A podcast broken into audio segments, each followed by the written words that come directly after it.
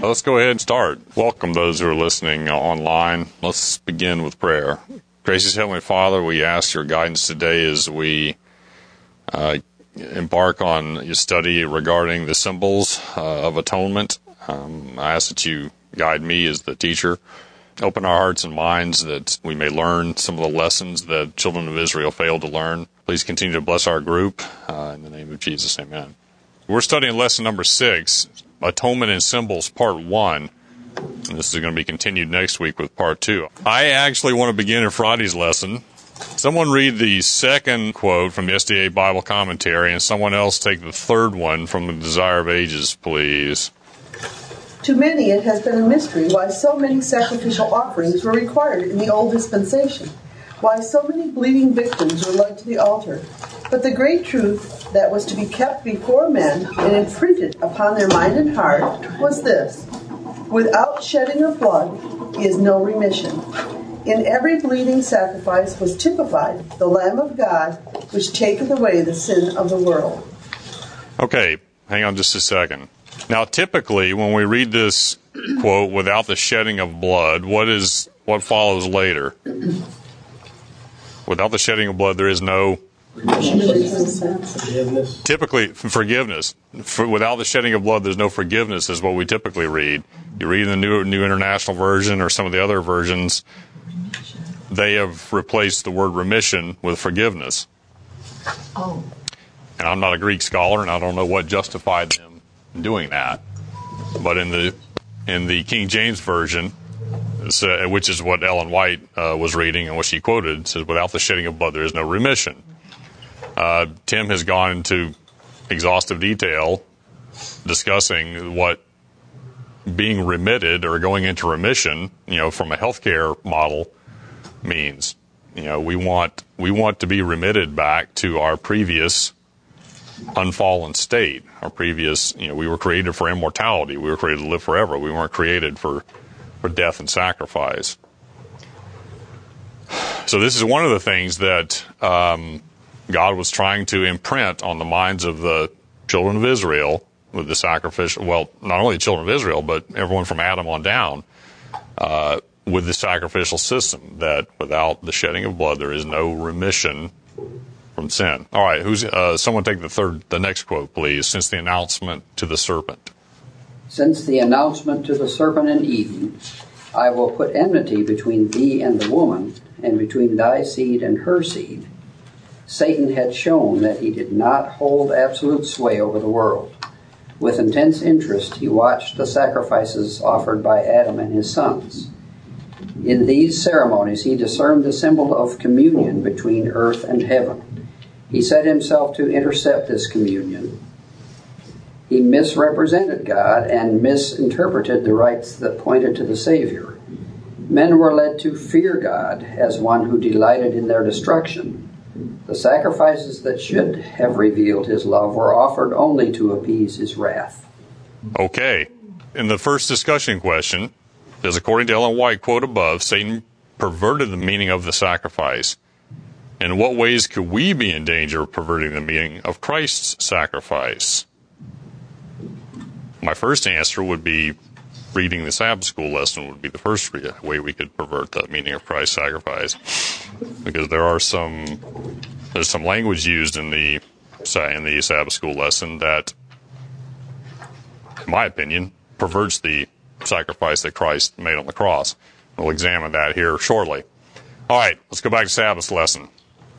Someone read the second paragraph. When repentant sinners brought their sacrifices to the Lord, they were acknowledging that they were sinners who deserved death.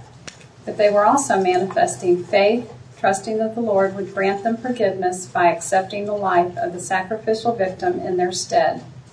Assuming responsibility for our sin is indispensable. This is known as repentance and confession.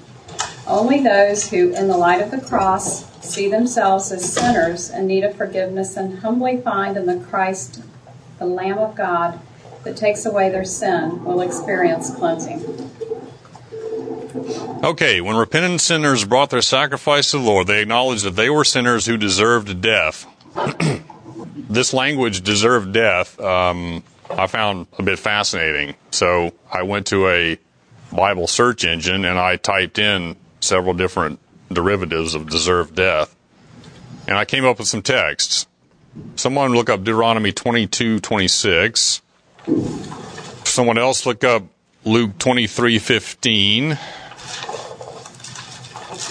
Uh, someone else look up Acts 26, 31 and one other one, Romans 132. And let's start with the Deuteronomy text. Do nothing to the girl. She has committed no sin deserving death. This case is like that of someone who attacks and murders his neighbor. Okay.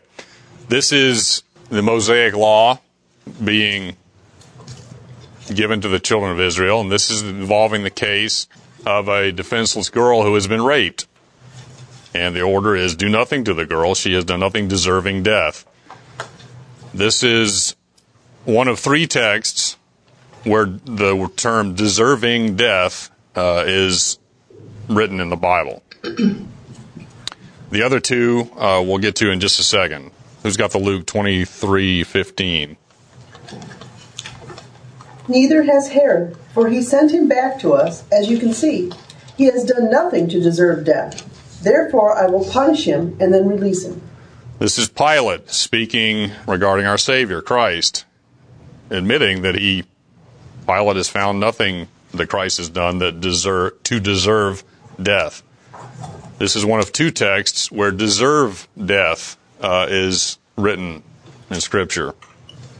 Who has Acts twenty six thirty one? They left the room, and while talking with one another, they said, This man is not doing anything that deserves death or imprisonment. Okay.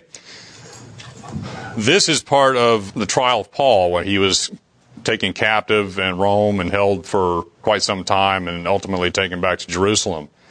This trial of Paul is the one where all four of the derivatives, deserving death, deserved death, deserve death and deserves death are found.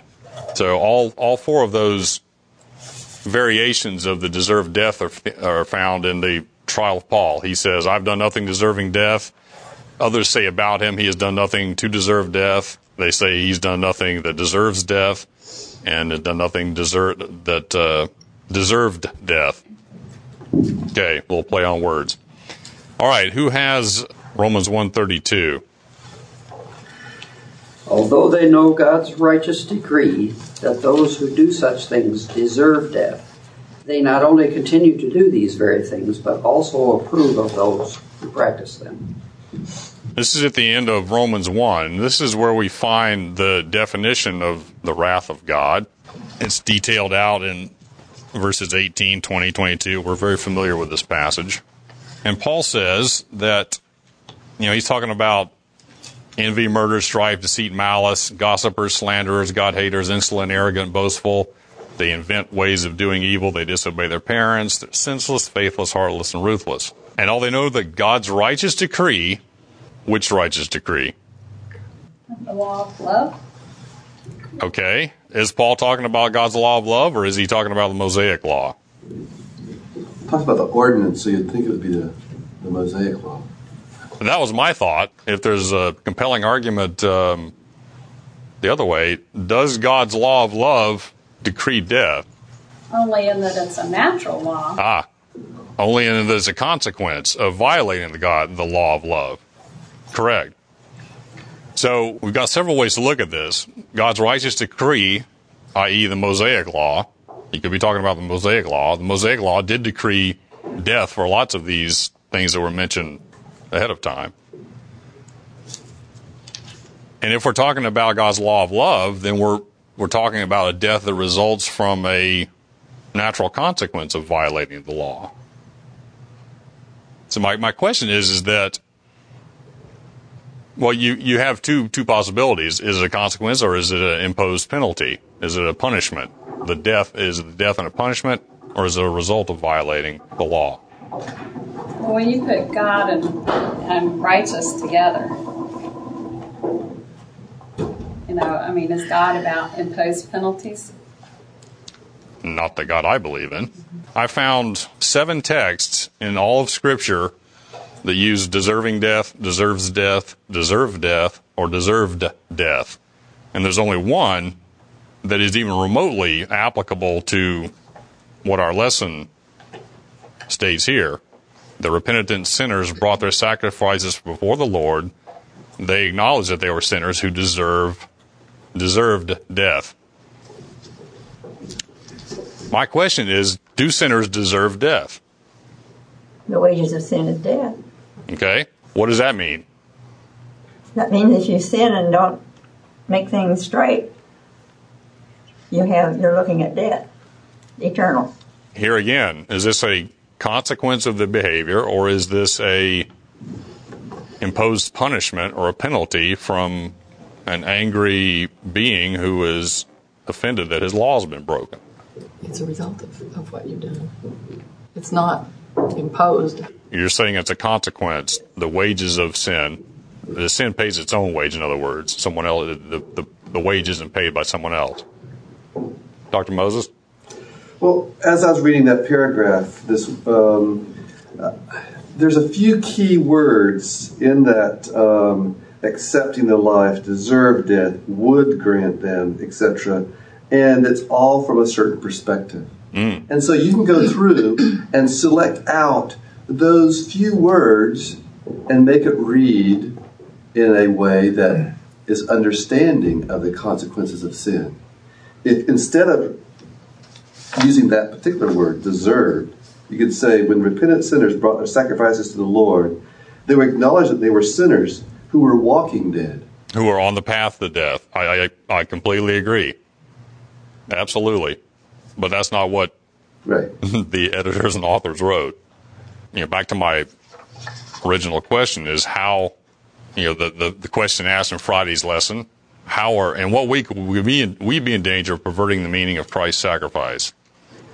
it seems like, and this goes back to one of Tim's points, um, when you talk about deserve and those kind of words that I see in this paragraph, it's all about justice in the mind of a person or, or someone who is assigning a certain legality to God's justice. And Tim goes back to justice is always defined by the laws that are in place in the land or the country or the kingdom. God's law is love, and so his justice is mercy and salvation and healing. And so that sentence, I think, is that they were acknowledging they were sinners who deserved to be healed or deserved healing. Because that is the justice enacted under a world being controlled by the law of love. Mm. Any thoughts? I agree. If it were up to God, that's what He would do for everyone: is, is heal them, save them. Someone look up Romans 11:32, please. All people have disobeyed God, and that's why He treats man treats them as prisoners. But He does this so that He can have mercy on all of them. What does this say about God's government? What what version was that, Ron? Contemporary English version. Okay. You know, the NIV says God has bound all men over to disobedience so that he may have mercy on them all. Well, all have sinned, Correct? so it has to be. But it depends on how we take care of that sin. Well, what does that mean that he may have mercy on them all? Uh, is this a Unitarian, Universalist uh, theology that God is going to find a way to save everyone, even Satan and his angels? No, it's just saying It's that- offered to me. that he's It's offered to them. yes. Okay? So, so it appears we have something to do with this, correct? Sure. So we have a choice in the matter. Yes. All right? He doesn't force you to accept His mercy. Any thoughts on any other comments, suggestions, questions on this before we move on to Sunday's lesson? Well, we can choose to either accept or reject his mercy. Okay? Why, why would someone reject mercy? Why would someone reject God's mercy? They believe a lie. Don't understand. Okay, they believe a lie. They don't understand. Any other reasons? They're going so fast in the opposite direction. They're beyond reaching out. Okay? So they have so damaged their faculties that they can't even perceive an offer of mercy? We have stories illustrating that. When Christ gave mercy and forgiveness on the cross, the people who he was extending mercy to were, it appears at least, beyond the, the ability of understanding what he was offering them and the ability of taking advantage of that. Okay. And perhaps Judas as well? Was mercy extended to Judas? Judas had so damaged his faculties that he didn't perceive that mercy was being offered? Or didn't want to. Or flat out rejected it, yes. I think we will see that in the in the very end that those outside the wall of the holy city will come to the realization that they have either believed a lie about God or they so damaged damaged their their higher brain functions that they they were unable to perceive the mercy of God, or they just flat out they understood the truth about God and flat out rejected it. But still, is, aren't those choices that people make? Sure. They are damaged, but they make the choices to begin with. Exactly. Exactly. Yes, sir. So if if there if God doesn't have any imposed penalties, what exactly is this mercy then? What does it mean? What is it? That's a great question. Anyone take that up? God has provided a remedy. God has provided a cure for this infection called sin. We have strayed, and He has provided the way of bringing us back. And He has demonstrated His character in that He, he loves us in spite of our straying. And so His mercy is His ability to reach out to everyone, regardless of where they are, and draw them. If I be lifted up, I will draw all unto me. Mm-hmm. Did that answer your question? I guess I mean I agree with that, but I'm just I'm just trying to think how.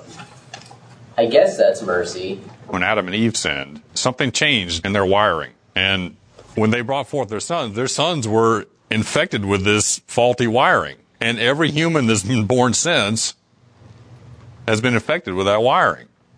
Now Christ is is the, the one the one different because he was the product of a sinful woman, a, a, a woman born under law, and the Holy Spirit. So he had humanity and divinity equal parts. And don't ask me to explain that one because I, I don't understand the mechanics of that. But none of us had a choice about being born. None of us had a choice about being born sinful. We were, we were just popped out and there we are. And all we're concerned about are our needs. Feed us, clean us, you know, show us affection. The, the, that's all our concern was about self. We were just infected with this from day one, from our first breath.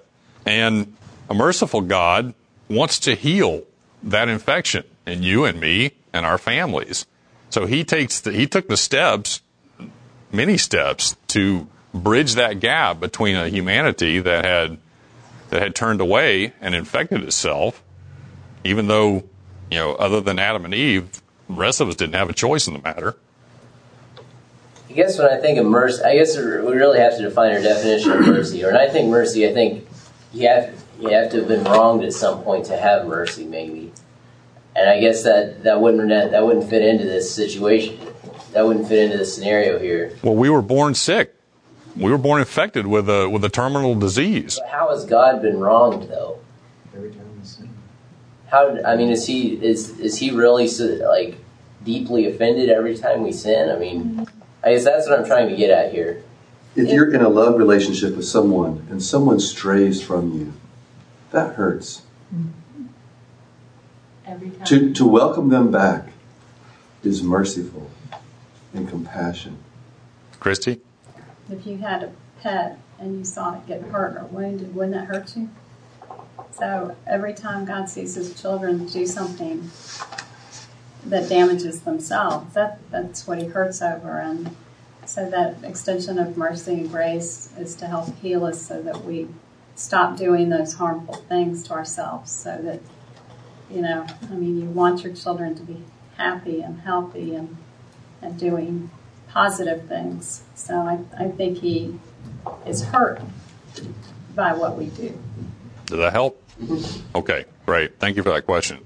I think I see his mercy partly as his intercession as well, because again, not an imposed penalty, but he knows full well the destructive power of sin. And from the moment Adam and Eve made that decision, he began interceding against that destructive power of sin to even allow the world to continue, um, and is still interceding in our behalf to to hold at bay the full destructive power of, of our behavior and, and what we're doing. And we believe that that's going to be withdrawn as things get worse. But I, I see that as his mercy.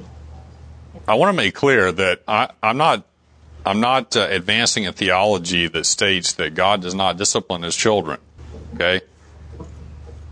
We have very clear evidence in Scripture that God does discipline his children. He a either imposes a discipline in order to to wake us up to the danger of the path that we're on, or he allows us to reap the consequences of our choices and behavior again in order to wake us up to uh, the recognition of the destruction of the path that we're on.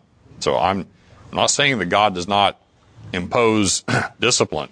Discipline and punishment I view as two different entities, and they come from two different root words. Discipline comes from the root word disciple or to disciple, and punishment comes from punitive. And you who are parents in here are probably well aware of the difference between punishment and discipline.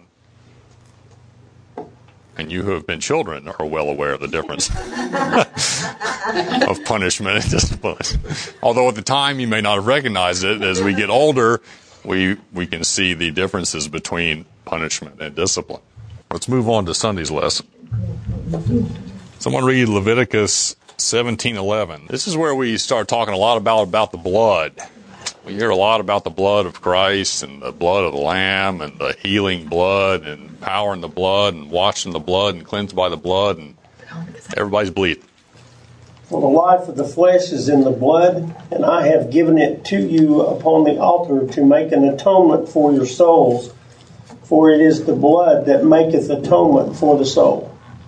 Okay. The lesson says, what important message is in this text to us? What does this tell us? Says the life is in the blood. So then you have to ask what that means. Okay, what does that mean?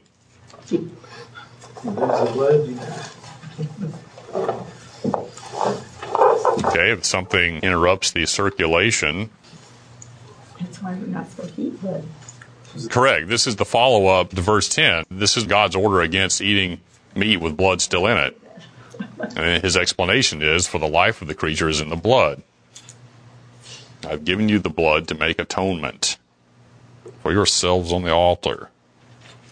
For it is the blood that makes atonement for one's life. Any thoughts? Well, all of this was to teach them something, wasn't it? Yes, it was. Was designed to teach them. How do they view the word atonement? Do they see that as payment for their sins, or was that, did they understand the word atonement to mean reconciliation, drawing back? Brought back into an understanding with their Creator. Again, that I believe was God's intent. We sometimes look back with contempt on the children of Israel and think that if I'd been there, I wouldn't be like these boneheads. However, think about Adventists having been in slavery and pagan slavery for ever since the 1600s. Think about how darkened uh, our understanding of of who God is, or what God is, or anything remotely spiritual. Think about how darkened we would have become, and that's only in 400 years of slavery. They were embracing idolatry before that, which is why God allowed them to become captive So God has taken small steps to, to educate the children of Israel to who He is. You know, the beginning of the Ten Commandments. What does it say? What's the, what's the, what, how do the Ten Commandments begin?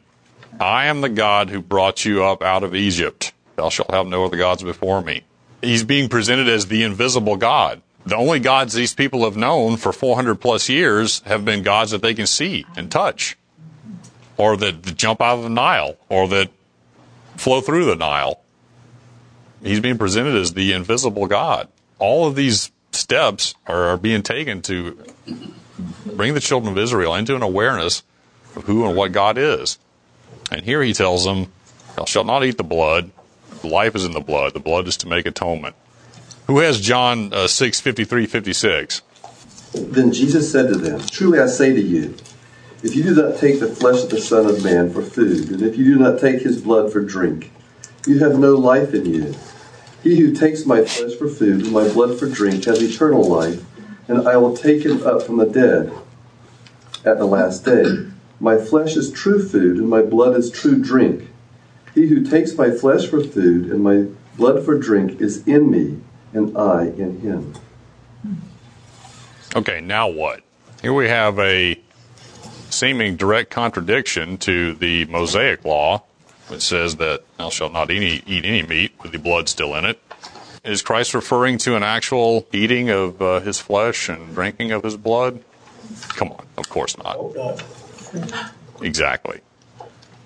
Last week we did a communion service, which is symbolic of its symbolism of eating the flesh, drinking the blood.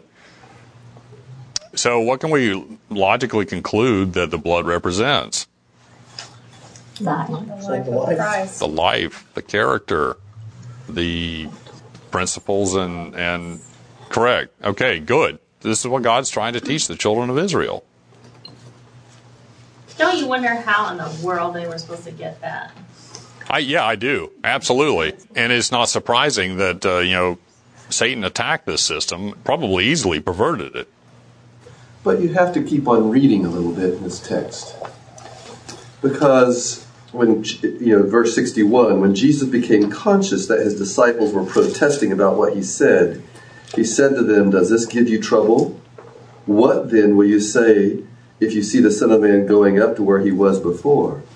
No, he, was trying to present concepts that they were just not anywhere close to understanding. Right. And even his. to start somewhere and jar them out and stop them from their. I mean, it's like us. If we hear something, we almost automatically think of what it means.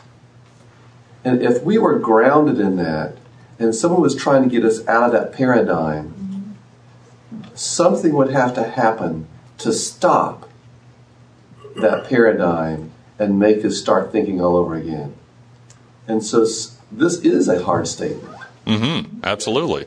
Yeah, even his disciples didn't. I think it was intended to be a hard statement to make them stop and say, okay, if you can't understand, you know, you need to rethink all what's happening.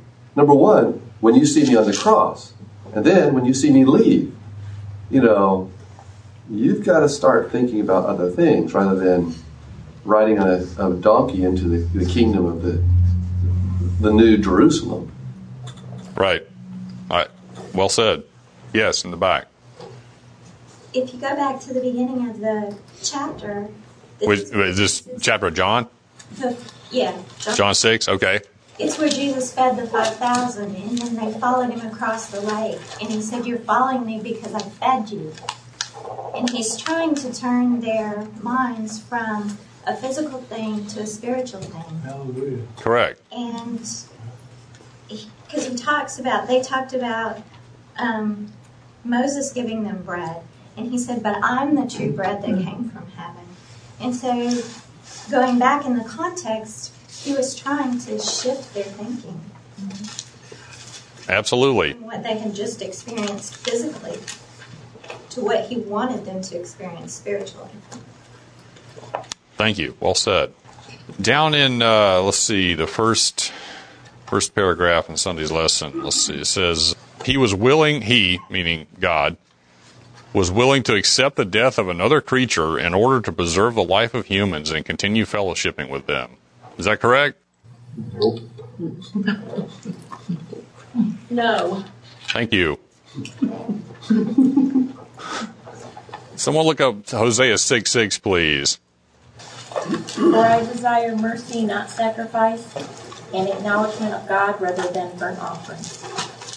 Okay. Here we have God's real attitude toward the sacrifices. Uh, and this is also referred to by Christ in Matthew 12 7, where he's talking to the Pharisees. Go and learn what this means. I desire mercy, not sacrifice. By then, by Hosea's time, the sacrificial system had been so perverted that the meaning and symbology of it was was going right over the people's heads, and they're just bringing animals into the slaughter because they've been told to, because their parents did it, parents' parents did it. It's what you had to do. So, how do we reconcile this statement? He was willing to accept the death of another creature in order in order to preserve the life of humans and continue fellowshipping with them. Well, that's the perversion. Thank you. This this is this is um, this is a pagan theology here. God accepts the death of a lamb. Okay, I'm happy. Blood's been shed. Now I can be just. Now I can continue fellowshipping with you pathetic mortals down there on earth. How do we break out of this thought process? This this lesson was a struggle for me. To recognize that the whole sanctuary system was a theatrical play or something, a, a, a lesson book, to show that God was doing anything and everything to bring them back. Uh, Absolutely, but I mean, this, these these are learned these are learned people that write this that list lesson, and learned and you know these people with degrees far beyond mine, and and supposedly an understanding far beyond mine that that edit this and, and write this. I mean, how how does this get so? How have we let this get get so ingrained into our thought processes and and Adventism and Christianity, and specifically in Adventism? Someone has said that if, if we have seen further, it's because we're standing on the shoulders of giants. And Luther and other leaders of the Reformation began breaking free from a pagan outlook of who God was. But the Catholic Church was not the first church to have pagan outlooks of God. You go back to Elijah on Mount Carmel. Mm-hmm. You go back to um, throughout New and Old Testament, there are, are illustrations and stories of how we have had this pagan concept of appeasing an angry God. And so it is difficult if you've grown up with the same verbiage to see it from a new perspective. Thank you. Yeah, well said. Any other comments, thoughts? With the uh, sanctuary demonstration going on downtown, has anyone been there and seen is is one message versus the other, or is it just kind of a Good question. There's a life-size version of the sanctuary downtown. I went Wednesday, Uh huh. and it is impressive to see the size and to understand, to see the physicalness of it, so that you have an understanding of. You had millions of people around this, but it's so small, Mhm. and yet it was it was actually very large to carry all the parts of carry it.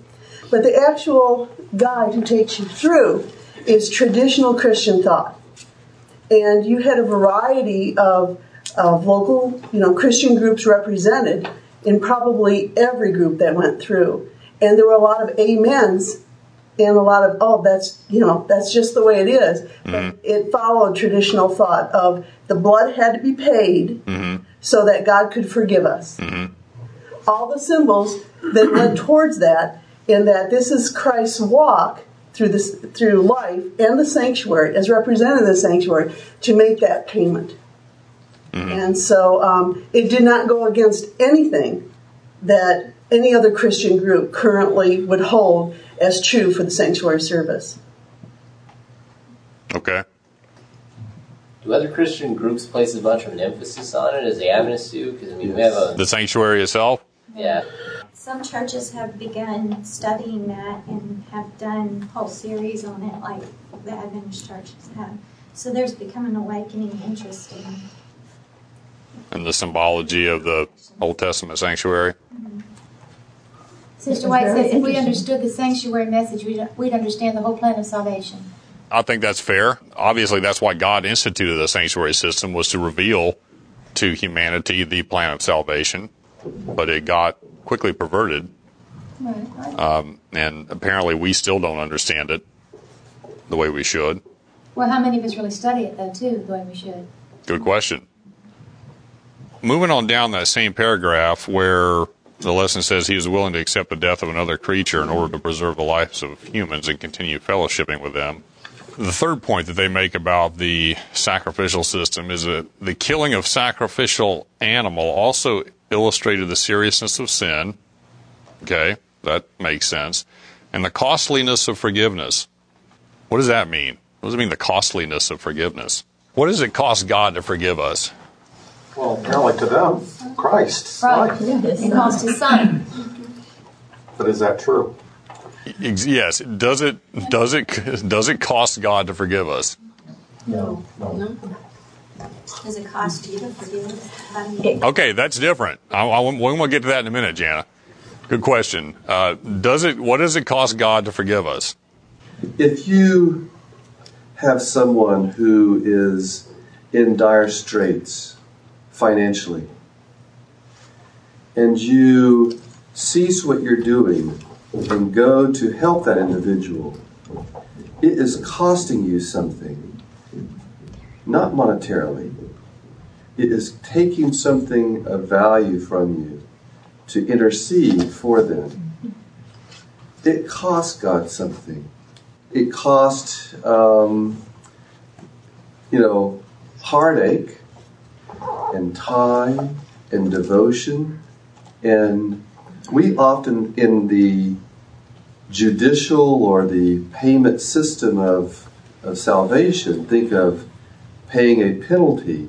But this is costing him something from what it took to do this. Right, but that's we're talking about the method of creating that remedy, Correct. healing us, not the act of forgiving. I would argue that the forgiveness is simply a manifestation of who God is, and that if He is to remain God, then He can't behave any other way. He, he must be forgiving. It, it, it follows with His character. Now, yes, the cost of, of winning us back to acceptance and the cost of providing the healing remedy and the and the cost of waking us out of our stupor is, is has been immeasurable. I mean, God's Son said, "I will go down and reveal your character. I will, I will do the work you've given me to do." And my understanding that cost Christ his I see that. omnipresence. He's no longer omnipresent anymore. He didn't say, God, I will go down and do this for you so that you can forgive them. Right. Correct. I mean, he said, "I will go down and reveal that you are forgiving." So I take some issue with the idea that forgiveness is costly to God. In the back, Well, it cost God losing part of his creation that he loves. sin did, but but forgiving the sin didn't cost him that. The remedy cost him. providing the healing remedy costs heaven a great deal. Now, Jana brought up the question what does it cost us to forgive someone? That, that's an entirely different problem. What does it cost us to forgive one another? To lay down our pride. Right. We have to sacrifice ourselves. We have to sacrifice self interest. We have to sacrifice our pride.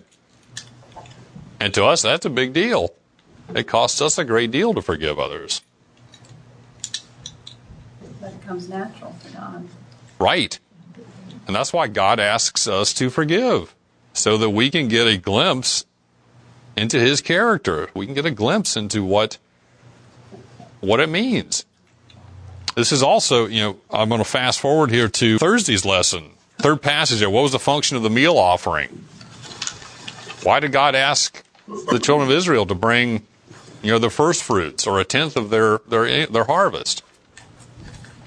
Because this was that, that would be the pride of having you know the best, the the purest, the the, the largest of these first fruits, and you'd have to sacrifice that, meaning give that up. That was yours. Right, but but why? Why would he Why did he want to? Why did he want the children of Israel to give back to him? He didn't need it. It's all his. What was he? What was he trying to teach them? They want that character of humility and of self-sacrifice. The the character of God Himself. God is giving. God is continually giving of Himself for our for our betterment, for our well-being. He wants us to give and, and get yet another glimpse of His character. He wants us to forgive for that reason. He wants us to give, give back for that reason. This this this entire entire system is set up so we get an idea and a, a glimpse of His character. My understanding is we'll spend eternity trying to grasp the width and depth and height and breadth of God's love, and, we, and it will be, it will be unattainable. We will, we will continually be learning facets of His character and, and how deep and, and profound His love for us has been. Questions, thoughts? I had a thought with children.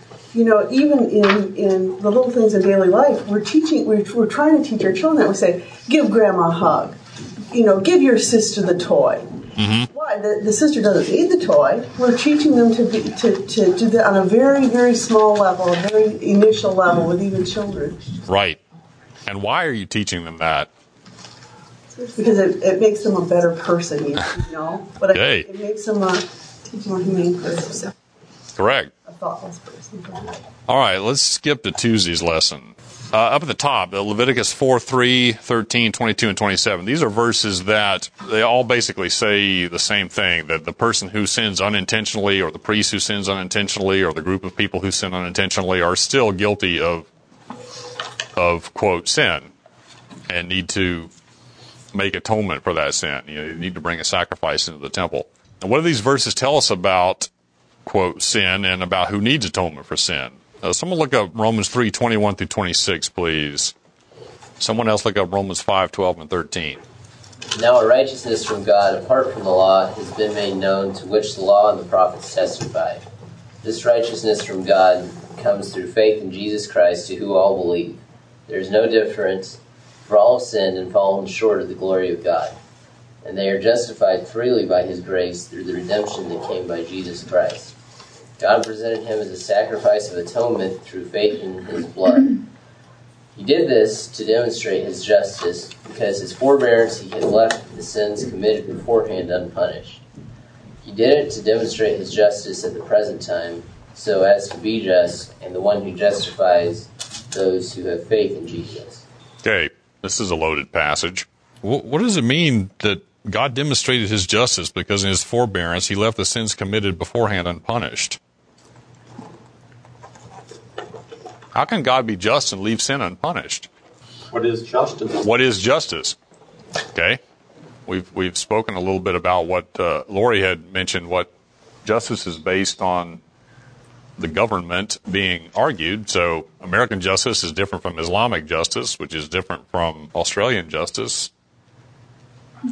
Human justice is different than God's justice, or is it? Is it? I hope so. but we try to make our justice his justice. Yes, we try to we, we try to make his. Yeah, we we try to humanize God's government. Uh, who's got Romans 5, 12, and thirteen? I'll go ahead and read that. Therefore, just as sin entered the world through one man, who was that? Adam. Adam. And death through sin, and in this way death came to all men because all sinned. Here's that twisting of the wiring that we talked about earlier. Before the law was given, sin was in the world, but sin is not taken into account when there is no law. Nevertheless, death reigned from the time of Adam to the time of Moses, even over those who did not sin by breaking a command, as did Adam, who was the pattern of the one to come. Sin is not taken into account when there is no law. Are we to believe that those between Adam and Moses didn't sin because there was no law? Is that how God justifies leave? Is that how God's forbearance leaves the sins committed beforehand unpunished? No, I don't think that's what that means. I don't either. I think that means that he immediately started interceding and, and holding back those wages of sin. And Ah, he started intervening in consequences of sin. Interesting. It could be when there is no law, it could be in the perspective that they don't understand the law. They don't understand the universal laws of God. And so if you don't understand that, for you there is no law. Correct. In verse 14, it says, Nevertheless, death reigned. Mm-hmm. Yeah. So the consequences of sin were still there. Yes, they were. Why didn't God suspend the consequences? Then you don't know you're sick. Isn't he? Isn't he just continuing to try to reveal to us that the you know this this is what happens when you separate yourself from me, when you when you disconnect yourself from the only source of life in the universe. Death happens. Okay, we're going to wrap it up. I to thank you for your insights and input. Gracious Heavenly Father, we thank you for going to unspeakable lengths to reveal your character and to win humanity back to trust and acceptance, uh, especially through the life, death, and resurrection of your Son on this earth. Please go with us uh, for the remainder of the day and bring us safely back in the coming weeks ahead. In the name of Jesus, amen.